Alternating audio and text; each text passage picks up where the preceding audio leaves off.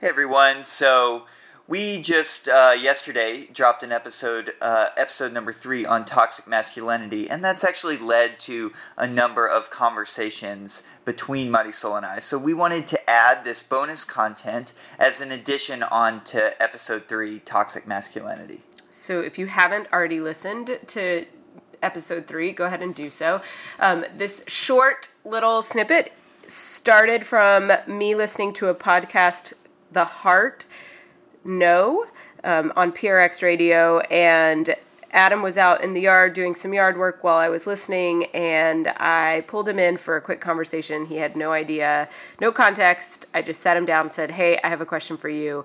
Um, and I was trying to let him know a little bit about the podcast as we got started. So I apologize for any shorthand. If you want any more context, I would highly recommend going to listen to this uh, four part series, The Heart No. All right, so let's get started. I'm listening to this podcast called The Heart, colon, no. And it's about this woman's experience over the course of her life with saying no in intimate situations and basically getting pushed to the limits uh, you know like it's it was like a yes no like i'm enjoying myself but i don't want to go all the way she just had a conversation with her dad and he she's interviewing these men in her life where they're about their situations she just has a conversation with her dad where he pushed a woman to her limits when he was younger and she said, you know, and basically it ruined their friendship and he felt felt really bad about it. She explains that she had similar situations and his first question was, "Well, did you invite him over to snuggle?" And she's like, "He invited me and I showed up." And he's like, "This is what I told you to be careful about. It's just not fair. You were not fair." to them and she's like she's her argument is basically how can i not like why don't i get to snuggle like why couldn't i invite somebody over to snuggle like is that not do i not get that essentially there's one of two options sex or no sex connection or no connection and he's like it's i mean and he just takes the approach it's primitive and then all of and then all of these guys that she's interviewing they're like you know the blue balls and all of these things these like it's physiological.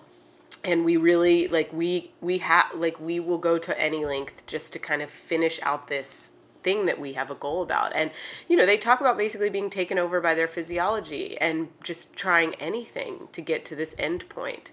And she's like well my suggestion is go to the bathroom and take care of it yourself and then we can keep hanging out and kissing and making out and everything and my question for you is just briefly, like, how are you not a rapist? You don't take this perspective, but these people, I'm listening to them and they are convinced. And she's like, this is a construct. And, and they're like, it, it is and it isn't.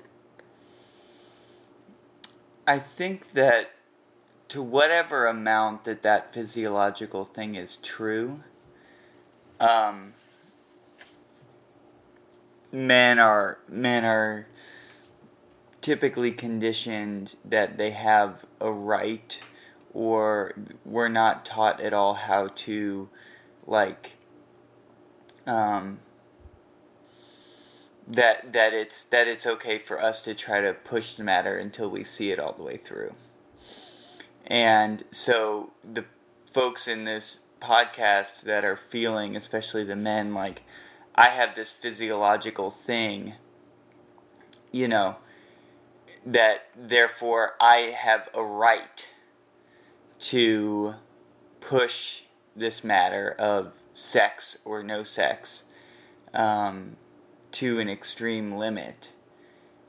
You know, that's something that I believe has been kind of conditioned into them. And she, uh, yeah, and it, but like even her father was like, totally. sorry. As, probably especially her father because he's a little bit older. I mean, this is we're we're going back to again like maybe there's a physiological thing there is a you know reptilian part of a male brain that like really does kick in which is making it say in an ideal world maybe more difficult for a man to hold back okay whether or not that's true i don't know but like say that that's the truth that is then reinforced by the patriarchal society that we live in, saying that it's all right that you have permission as a man to push the matter. And if a woman shows any sign of interest, then that is a doorway open to saying, I really want sex. Where and they did learn you- that through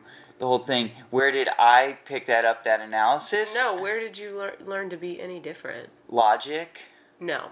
No, seriously though, like I mean, I've you know, I've made mistakes like in my life, like you know, I've probably come on too strong in certain situations. Is that like, true? I mean, I, you know, has it always been consent based? Yes, but like, uh, do I know if that consent was completely desired? I don't know. I don't know the answer to that question. I know, but I really, I mean, do you have a, do you, don't you have a sense that, I have a sense that yes, it was. Very much so. But but you know, you never know. Um, yeah, but I mean, then I could say the same on my end, but I just, I mean, since I met you, like you've, you've created more permission than I've ever given myself. Like you actually are the one that initiates all all of these alternate forms of intimacy, all of these other ways of thinking about things. You know, I mean, you know, if I ever feel guilt or stress or anything, you are the one that says snuggling is intimacy. This is intimate. Mm-hmm. And I feel fulfilled by that. When did you just learn that last week? it feels like you came into this. you know, I say I said the term logic jokingly, uh, somewhat, but it's also just true. I mean, I'm not like like I think that's the thing is that people just we don't. This is the whole power of bringing. Um, consciousness and prayer and through like prayer and meditation into our lives because it it allows us to take a step back and reflect on the situation that we don't go like charging ahead so i say logic but you also st- take a step back and if you really ask yourself honestly like x question or is this the right way like what would your heart say?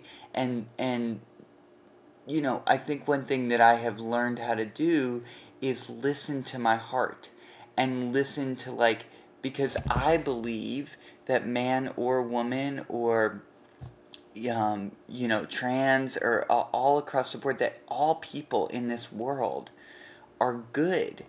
You know, I really believe that. This has always been at the core of mine. So like if we can cultivate ability in ourselves to take a step back and just really truly ask ourselves these questions. Avoid of you know who knows what the answer would be. I can't say what the answer would be for everybody um, but especially as we're growing up i think it's harder you know the term like you can't teach an old dog new tricks like you know um, but i think people harden in their beliefs um, for better or for worse uh, but you also like I don't know. I think if you truly ask yourself, the answers are there. We just don't take time to actually think about them. And we factor in all of these other kind of like societal, cultural aspects that we want to include, and we just forget to just listen to our hearts. It's just interesting. I mean, it, it's interesting to me because I know this is a select group of people, but it just so happens to be, and and maybe there's something about you know her karma in this world as far as what like the people who are entering into her life like may just somehow have that same thing in common but it I think most men are pretty right much it felt yeah. like i mean it's her best friend it's her ex-best That's friend it's her taught. dad it's Yeah. her this like these ra- random people i mean it's not just It's what we're taught, and you know, you're taught. We're taught to, especially as men, to like that egotistical kind of nature of putting ourselves before anything else, and But I mean, they even say one guy even says he's like, you just kind of get filled, and he he said he was like with this feeling. rape mentality. well, I don't know about Well, that. Well, that's what he said. He's like But- this or this rape language. Well, I mean that's pretty intense, but like I certainly I know the feeling of like being extremely turned on and just like mm, you know like So wanting totally right? So and so well, everybody can identify most people can identify I should say with that feeling. Um but like you know does it's just the permission to act on it and society teaches men that they have permission to act on that hmm. that's just, in my opinion, that boys are told that they have, in in so many different ways, through commercials, through television, and maybe that's to changing know how a little you bit. unlearned it. Again, it's I explained heart, it. yeah. Yes, yes, Okay. that's it. That's really it. It's not anything more complex than that. Mm-hmm. It's not some magical course or book. But again, that's just me. Mm-hmm. That's like, you know, follow your heart. Like all these little sayings like that, they really have deeper meaning. And we pass over them so quickly. Well, then the question is, how did you learn to tune into that? I don't know. Mm-hmm. I don't know. That's that's where you become the unicorn. No, no, I'm not. Not that. But you know, taking time, slowing down. I just want there so badly to be an answer as to how you got there. I just want there to be like a map because I know the map is pit slowing down, prayer meditation, conscious contact, connection, you know, all of those things, but I just want there so badly to be a map. Mm-hmm. We make the road by walking. Oh boy. when you could if you could just dissect that for us, thank you. yeah. Later. Hey everyone, thanks for listening. And for more information, make sure to tune into the original podcast on toxic masculinity, which should be posted right before this bonus content. And the podcast that I referenced earlier um, on PRX Radiotopia. Um, all right, y'all. Again, thanks. Bye. Bye.